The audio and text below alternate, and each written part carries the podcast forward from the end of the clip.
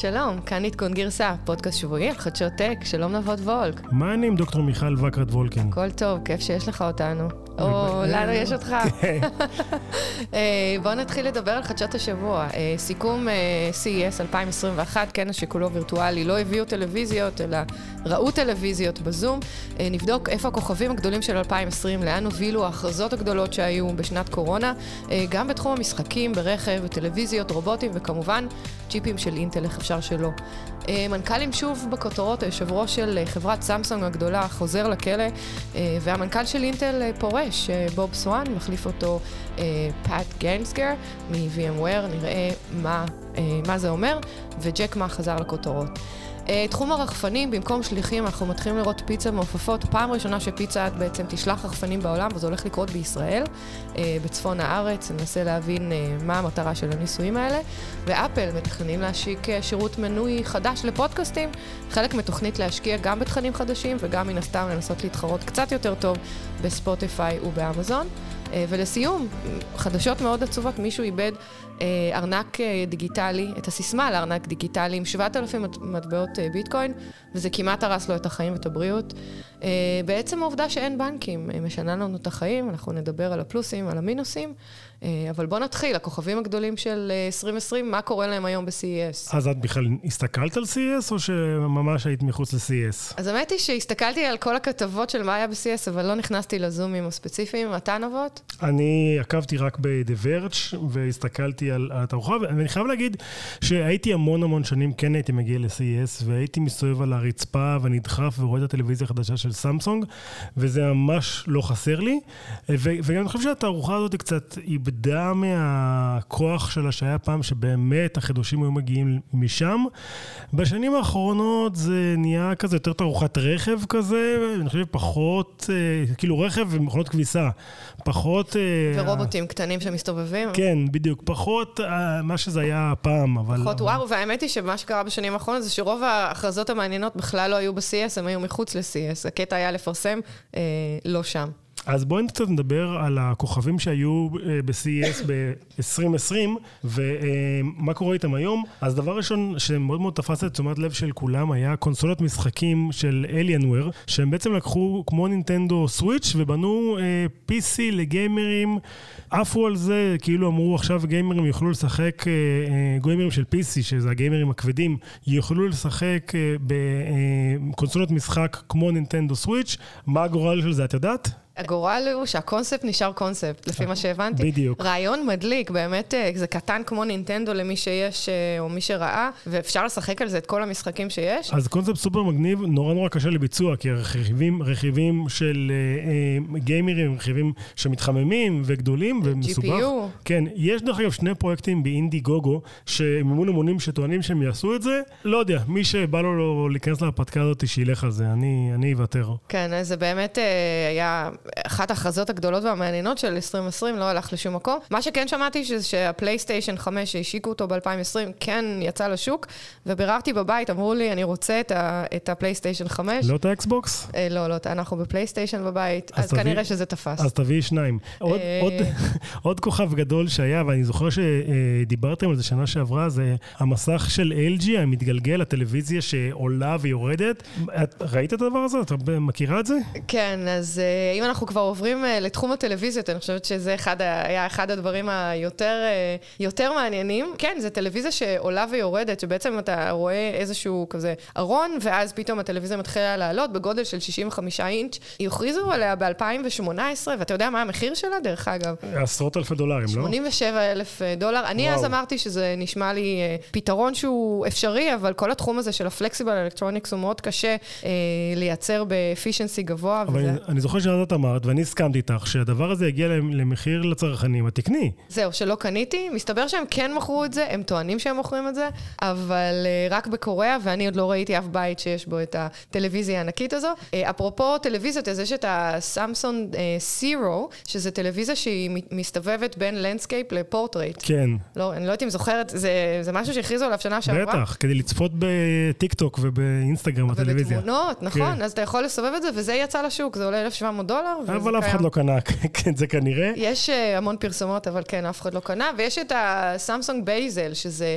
טלוויזיה מטורפת עם 8K רזולוציה. אני לא יודעת אם... בלי באזל, כלומר, בלי המסגרת של הטלוויזיה. זה אינפיניטי, בדיוק. כן.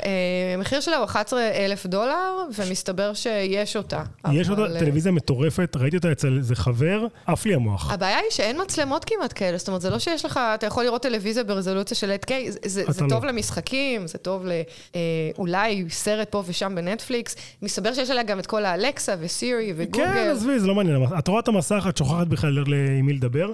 את, את הסגווי S-Pod, את זוכרת? כן, זה מגניב, זה כזה נראה כמו ביצה כזו. כיסא גלגלים משוכלל. כן. אה, לא קורה עם זה כלום, זה vaporware לחלוטין. הבנתי שלוקחים את זה ל enterprise, ומאז אף אחד אה, לא ראה. אתה יודע, אפרופו mobility, היו הרבה הכרזות של, אה, בתחום הרכב, ואף אחת לא הייתה מדהימה כמו ההכרזה של סוני, לדע, וואו, לדעתי. נכון. שמעת עליה? כן, סוני הכריזו בהפתעה גמורה, פתאום הוציאו אה, מכונית קונספט, אה, שאף אחד, אה, סוני Vision S.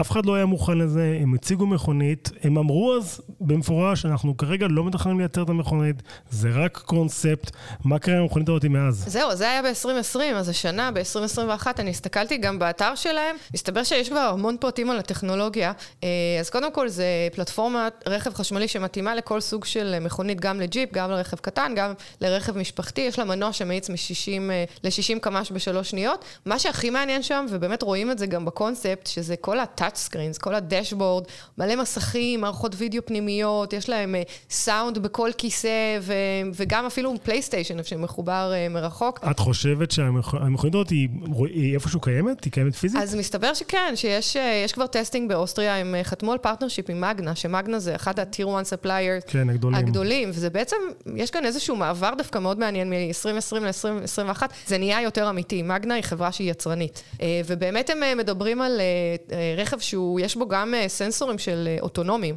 אה, ובעצם סוני משנת 2014 התחילו להסתכל על סנסורים של חישה ו vision, ובמכונית הספציפית הזו אפשר לראות שיש 40 סנסורים שמורכבים גם ממצלמות, גם מרדארים, גם מ lidars. מתי המכונית הזאת לדעתך תגיע לכבישים? זהו, זה לא נראה שזה הולך לקרות בקרוב, זה בטח ייקח כמה שנים טובות. אני לדעתי 3-4 שנים זה יהיה בחוץ. באמת? יהיה מכונית של סוני? אני חושבת שכן. ותקני? היית קונה מכונית של סוני? אני כן. קודם כל זו מכונית נורא יפה, לא יודעת אם ראית. יפה, זה נכון. יש לה כזה design שהוא sleek, הכל כזה נורא כזה מעוגל. כן, נראה מגניב. רואים אותה נוסעת אה, בכבישים של טוקיו, דרך אגב, בווידאו, אז אתם יכולים להסתכל. כן, אז אתה יודע, אבל זה, זה טרנד נורא מעניין, כי זה לא רק סוני, זה גם הולך להיות אפל, אה, ובעתיד בטח אמזון. כל החברות האלה בעצם נכנסות לתחום של הרכב החשמלי, הרכב האוטונומי. הן עובדות עם Tier 1 suppliers שיכולות גם לייצר. כולם עובדים עם Tier 1 supplier, גם, גם BMW. נכון, אבל BMW זה חברת רכב, ואפל או, נכון. או סוני זה לא. מה עוד חדש בתחום הרכב? אז סביב ה-CS השנה היו המון הכרזות מאוד מאוד uh, מעניינות. אי אפשר לא להזכיר שמייקרוסופט הכריזה שהיא משקיעה בקרוז, שזה המכונית האוטונומית של GM. זה, זה סטארט-אפ ש-GM בעצם השקיעו בו, הם המחזיקים העיקריים בחברה. Uh, סיבוב של 2 מיליארד דולר, ומסתבר שכנראה השמועות אומרות שגם הונדה יצטרפו. אני חושבת שזה נורא מעניין, uh, כי בעצם מייקרוסופט אומרת, uh, רגע, אנחנו הולכים לתחום הרכב, אני לא יודעת אם מייקרוסופט ייצרו רכב, לדעתי בעתיד, אם אתה שואל אותי, גם. לפי דעתי אין סיכוי, ואני יכול להסביר לך למה. אוקיי. Okay. מייקרוסופט תמיד אוהבים להיות שחקן של תשתית. הם לא אוהבים להגיע למוצרי קצה, חוץ במקרה של האקסבוקס. ויש להם גם את הלפטופים המדהימים שלהם. Uh, לפטופים זה, זה, זה, זה, זה כרגע עדיין uh, חצי תחביב. Uh, מייקרוסופט תמיד, תמיד, תמיד אוהבת להיות שחקן של פלטפורמה, ופחות שחקן של... אז, אז בוא נראה, מה שבמקרה הזה, בעצם מייקרוסופט נכנסת מאוד חזק בתחום הרכב בגלל שירותי הענן. זה מה שהיא מכריזה, וזה שותפות, זו השקעה מאוד אסטרטגית. גם בארץ יש הרבה אנשים שעובדים על פיתוח marketplace, לא לרכב, אבל זה תחום שהם מאוד רוצים להיכנס אליו. ההכרזה השנייה, עוד, עוד הכרזה נוספת, הייתה, וזה בכלל בזמן האחרון, שקרייזלר, פיאט קרייזלר, מתאחדים עם פז'ו, סיטרואן, ובעצם התחילו להיסחר השבוע יחד בתור מניה חדשה, שנקראת סטילנטיס. חברת, עכשיו חברת רכב מאוד גדולה. למה זה מעניין? כי אני אגיד לך למה, יש פה, קודם כל, מלחמה מאוד גדולה, אפרופו דיברנו על סוני, בין חברות רכב traditional, אם זה מרצדס או BMW או סיטרואן או פיאט, מאוד מאוד קשה להם לשחק את המשחק הזה של התוכנה מול החברות אה, אלקטרוניקה או חברות tech הגדולות. עכשיו, רכב שפעם היה ממונע עם בנזין, או גם היום, אבל בעתיד הולך להיות ממונע על ידי מנוע חשמלי, זה רכב שמבוסס תוכנה, זה רכב שיש לו לפחות 100 אה, ECUs או צ'יפים בתוך הרכב שבעצם מתפעלים את הרכב עצמו, ורואים שלחברות רכב אין שום יתרון. לטסלה יש, כי שם היא התחילה, כן. בתור רכב חשמלי, אבל חברות הרכב הגדולות, ואני חושבת שזה איזשהו טרנד שאנחנו חייבים להיות אה, מודעים לו,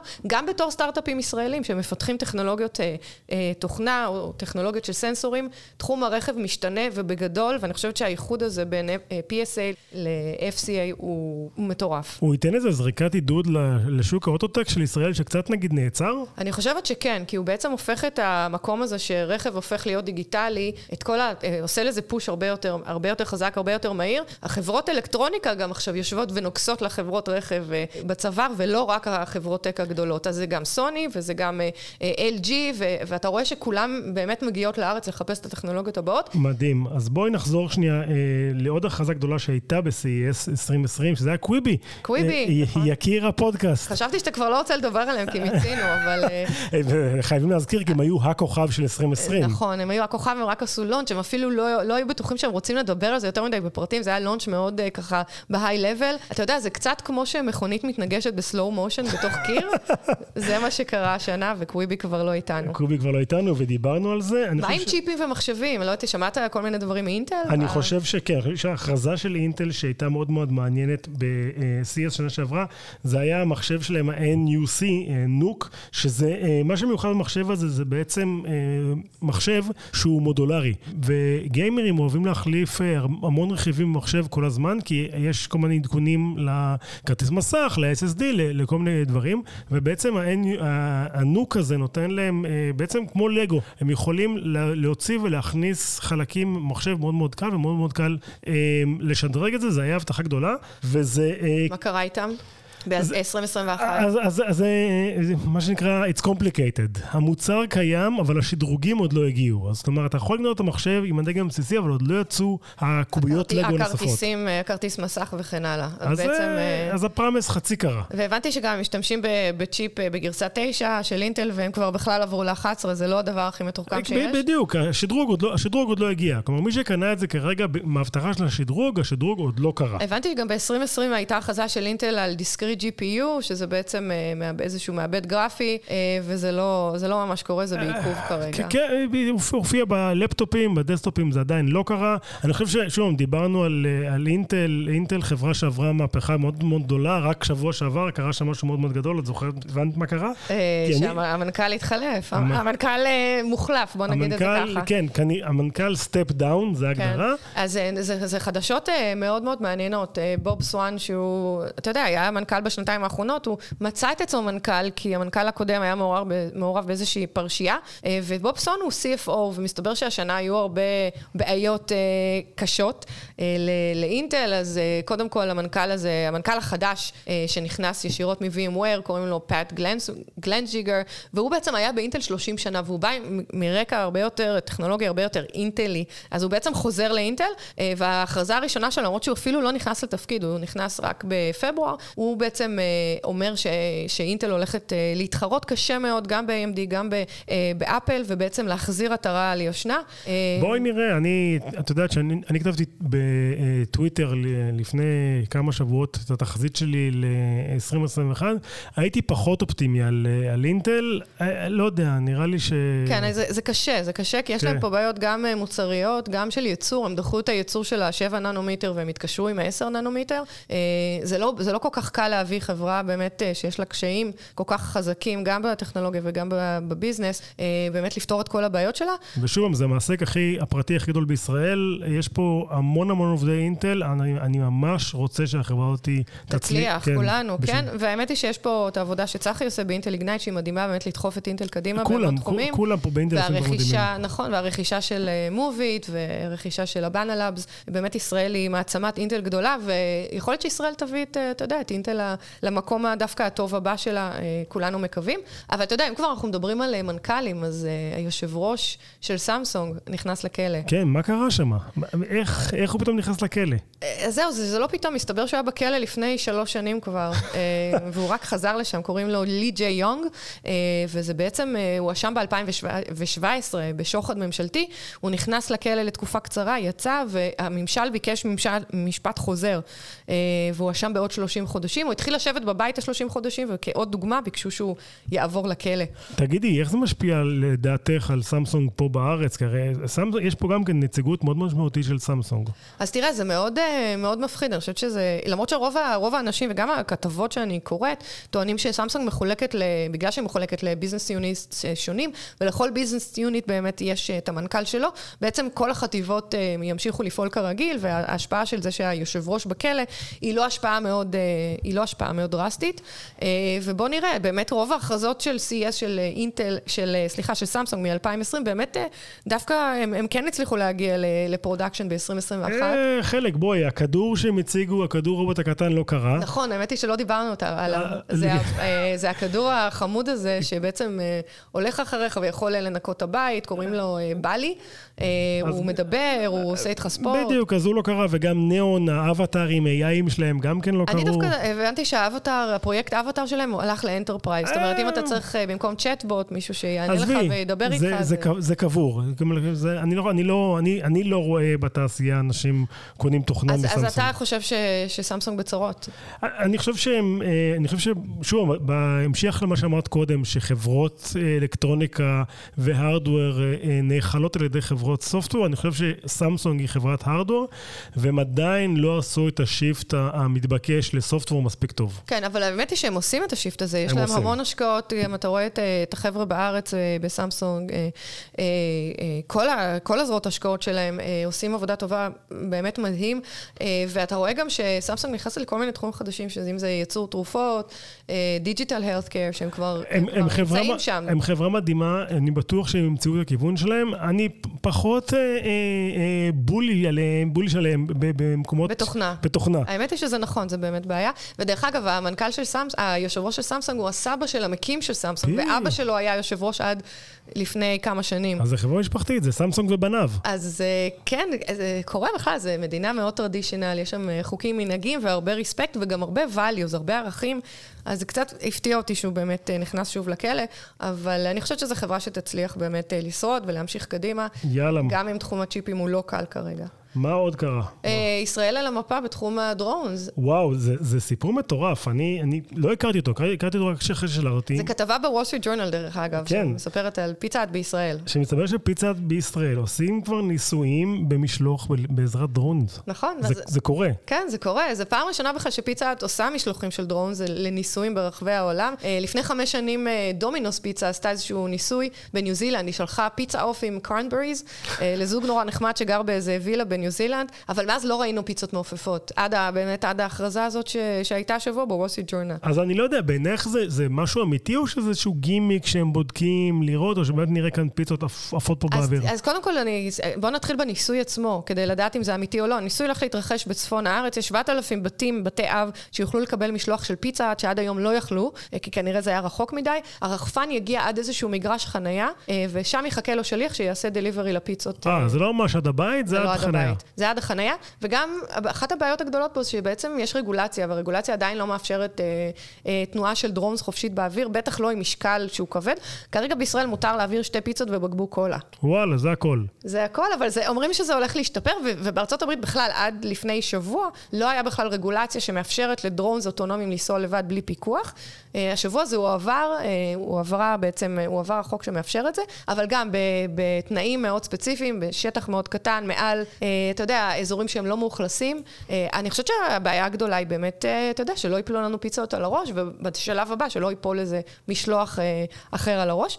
ויש פה בעיות גם טכנולוגיות, אתה יודע, הבטריה עצמה לא מספיקה מספיק. כן, זה תמיד הבעיה, נכון? בטריה זה 20 דקות כזה. כן, אז זה נורא תלוי, אתה יודע, כמה, איזה משלוח אתה עושה, איזה מרחק, איזה כן, משקל, איזה מהירות. אה, צריך לעשות לזה צ'ארג'ינג, להטעין אותה הרבה פעמים, זה כבר נהיה פחות כדאי. זה דבר ראשון. דבר שני, המחיר של הדרון לא תמיד משתלם, באמת זה דרון מתוחכם, כן. שיכול יכול לשאת יותר משקל? לפי דעתי זה גימיק. אני, אני לא רואה, אני חושב שהרבה יותר הגיוני זה שנראה רכבים אוטונומיים מעבירים פיצות על הקרקע, מאשר דרונס באוויר. שוב פעם, גם תחשבי, אנחנו גרים בעיר, איך יגיע אליך לבית זה פיצה? לא יקרה בעיר כנראה, לא בזמן הקרוב. אני חושבת, אבל בעיקר בגלל הרגולציה, כי באמת לא יאפשרו אה, אה, ככה תעופה של דרונים בכל העיר, זה יכול אה, אז כמה, השוק, אז. כמה השוק של פיצות ברמת הגולן? בחייאת. אז כאילו. נכון, אני חושבת שרמת הגולן זה פחות מעניין, אבל אני חושבת שיש פה משהו מאוד חזק. קודם כל, שישראל היא הראשונה שבעצם אה, בחזית מהפכת המשלוחים, זה שמשרד התחבורה בישראל אישר את זה, כי היו פה המון בעיות באישורים של נסיעות רכב אוטונומי על, על כבישים למטרות אה, בדיקות, והנה, אנחנו רואים שמבחינת הדרונים זה מתחיל לקרות. זה קצת יותר גמיש, ואני חושבת שגם, כמובן, לסטארט-אפים הישראלים יש פה הרבה מקום, כי הסטארט-אפ הוא סטארט-אפ ישראלי שבעצם... כן, חברה ישראלית, ו- ובואו נראה, שוב, אני חושב שהיה איזה אה, הייפ מאוד מאוד גדול על סטארט-אפים של drones, זה קצת ירד. ירד הרבה. אה, בואי נראה, אני עדיין לא כזה מתלהב מ drones, ודרך אגב, מהסיבה שאני לא מתלהב מ drones, זה כי סטארט-אפים של drones, אני, אף פעם לא יודע מי קונה אותם. כאילו, DJI, כמה, הם לא קונים, הם, הם עושים הכל לבד אז, כזה. אז תראה, בעצם הסטארט-אפ של הדרון האלה מציעים שני דברים. אחד זה לספק את ה service, הם בעצם נותנים את הדרונים, כן. אה, זה יכול להיות לחברות אה, חקלאות שצריכות, אה, אתה יודע, לעשות אה, ריסוס, זה יכול אבל, לחברות... אבל מי קונה, מיכל? מה ה exit strategy של אז אה, החברות האלה? הרבה פעמים מספקות את השירות, ה service. הן לא אה. מוכרות את הדרונים, אבל כן מספקות את, את השירות, ויש כאלה שגם מוכרות את הדרונים. אבל מה שכן, באמת, דרון זה לא טכנולוגיה מהפכנית כבר בדיוק, יותר. מה? זה לא איזשהו disruptive, אה, השימוש שלה הוא מאוד disruptive, אבל טכנולוגיה, אתה יודע, זה לשפר קצת את הבטריה, לשפר את ה machine vision. וגם זה נורא נחמד לראות משהו עף באוויר, אני מבין את זה, גם אני נהנה לראות את זה. נכון, אבל באמת, אני חושבת שאם הרגולציה תקרה, אני חושבת שאנחנו נראה, אנחנו כן נראה אה, משלוחים של דרון. יאללה, בואי אה, נראה. זילנד בטוח, וגם בסיליקון וואלי, שיש לך הרבה וילות. נכון, קצת אנשים. אולי לא בתל אביב.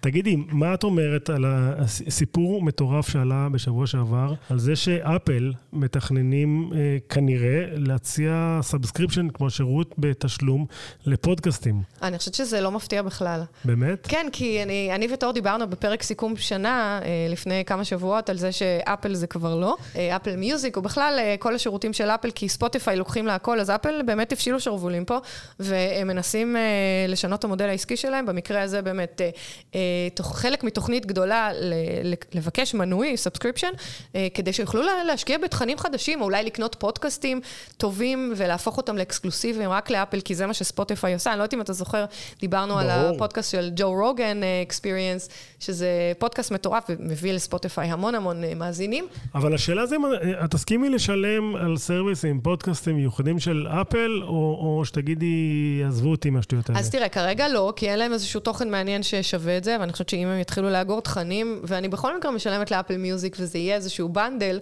שאני אצטרך להוסיף בו עוד דולר או שניים, אז כן, אז אם זה יהיה בבנדל, אז כנראה שכולנו נשלם, שכן. נכון? כן, אבל אני חושבת שזה נורא מעניין לראות שאחד הסיבות שהם עושים את זה מעבר לתחרות עם ספוטיפיי, זה בעצם לשכנע את הקהל הלקוחות לקנות את המוצרים האלקטרוניים שלהם, אם זה, אם זה האייפון או אם זה האפל TV. ברור, שזה זה, זה המטרה הסופית תמיד. כן, זה בעצם לתת את התכנים, התכנים והסרוויסס, זה הם אלה שיעזרו אה, במכירות של המוצרים האלקטרוניים, שהם כבר, באמת, אין להם איזשהו, התקד- איזושהי התקדמות טכנולוגית אדירה. ואני אספר לך עוד משהו מעניין על, על, על פודקאסטים ועל פודקאסטרים. מסתבר שבארצות הברית, בקליפורניה, פודקאסטר נחשב אה, מקצוע חיוני, ומגיע לו לקבל אה, חיסון לפני אה, אחרים. כי, אז- אני אגיד לך למה, כי 25% מהפודקאסטרים הם פודקאסטים של חדשות. מעניין. וחדשות זה כאילו משהו, אה, זה, אז מגיע לנו חיסון לפני אז כולם. אה, נבות, בגלל זה התח- התחסנת, בגלל כן, שאתה... בדיוק, וגם נדחפתי ואמרתי לאנשים מבוגרים, זוזו, אני פודקאסטר, תנו לי לקבל חיסון לפניכם. באת עם האוזניות שלך? כן, מגיע לי חיסון לפניכם, זוזו כולם. תקשיב, חבל שלא עשיתי את זה גם.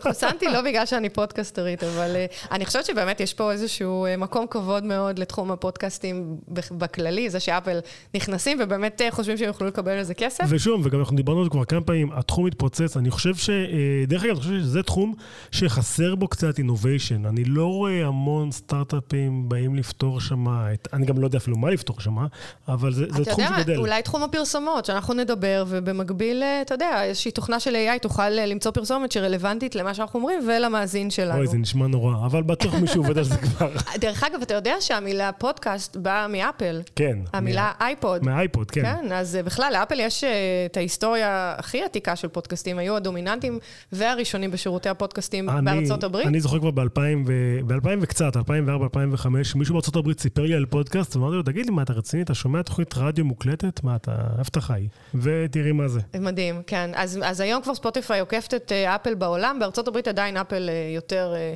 פופולרית, אבל זה הולך ומתרחק. דרך אגב, גם אמזון נהייתה מאוד פופולרית בפודקאסטים. כן.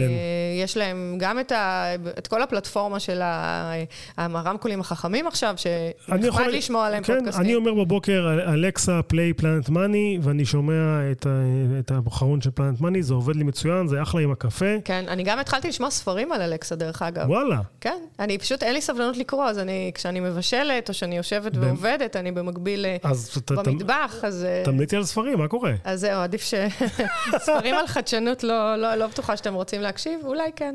אה, קראתי את ה-Innovators Dilemma, הקשבתי ל-Innovators Dilemma. וואלה, זה אחלה ספר. כן, האמת שזה ספר טוב, זה ספר ישן, מאוד. ישן. זה, אתה רואה שהתיאוריה עדיין תופסת. עדיין מחזיקה.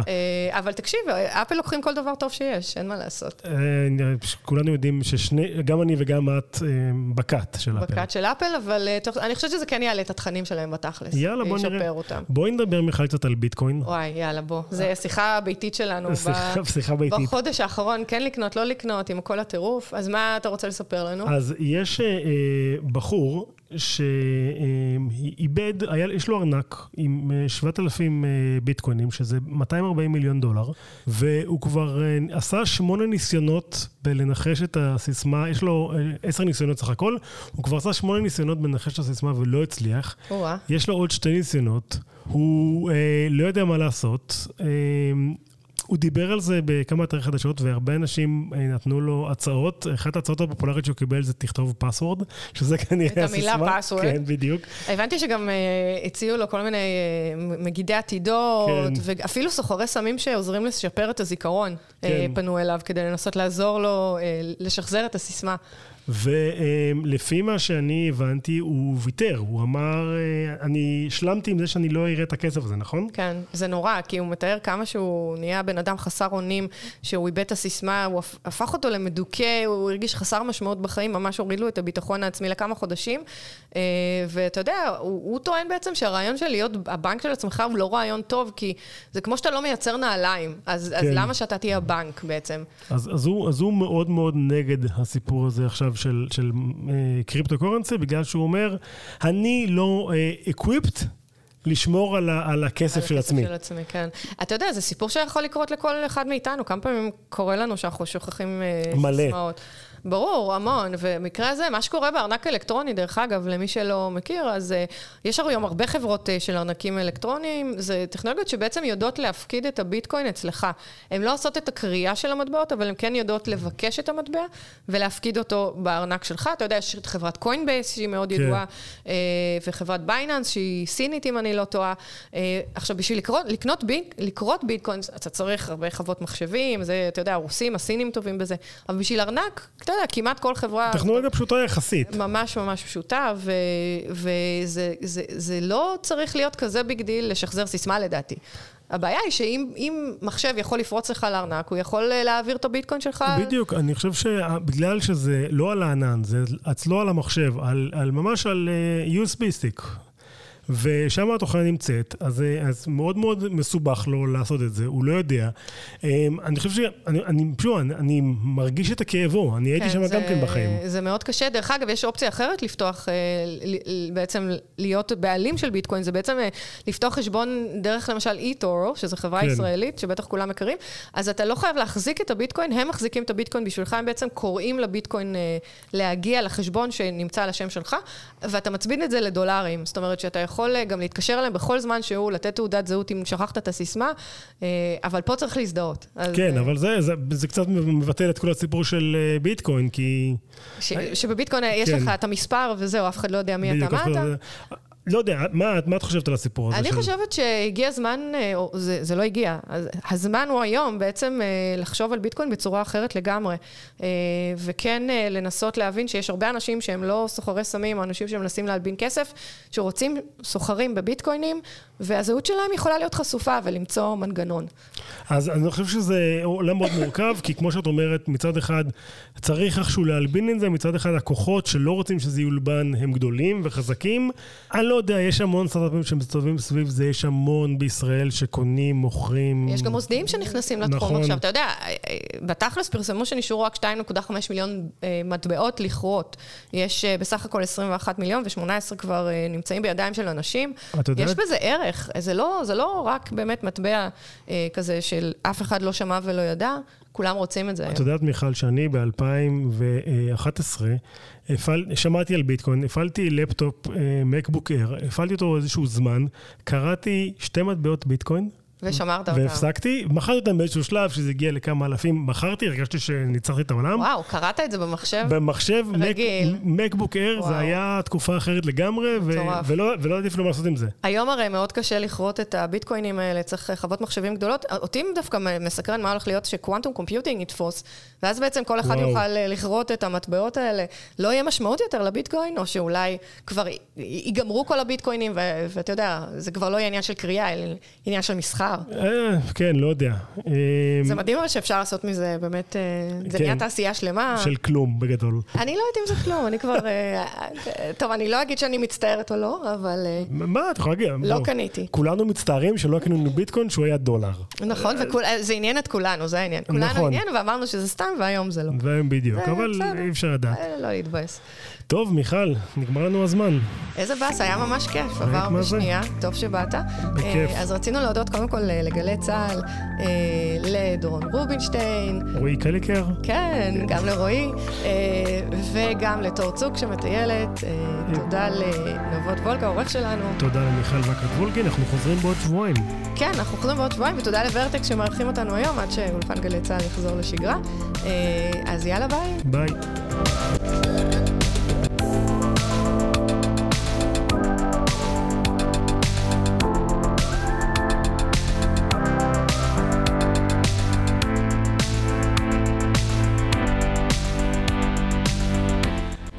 מיכל, ראית את המשחק 2020? אני יודעת, שלחת לי אותו, פתחתי אותו עכשיו למחשב.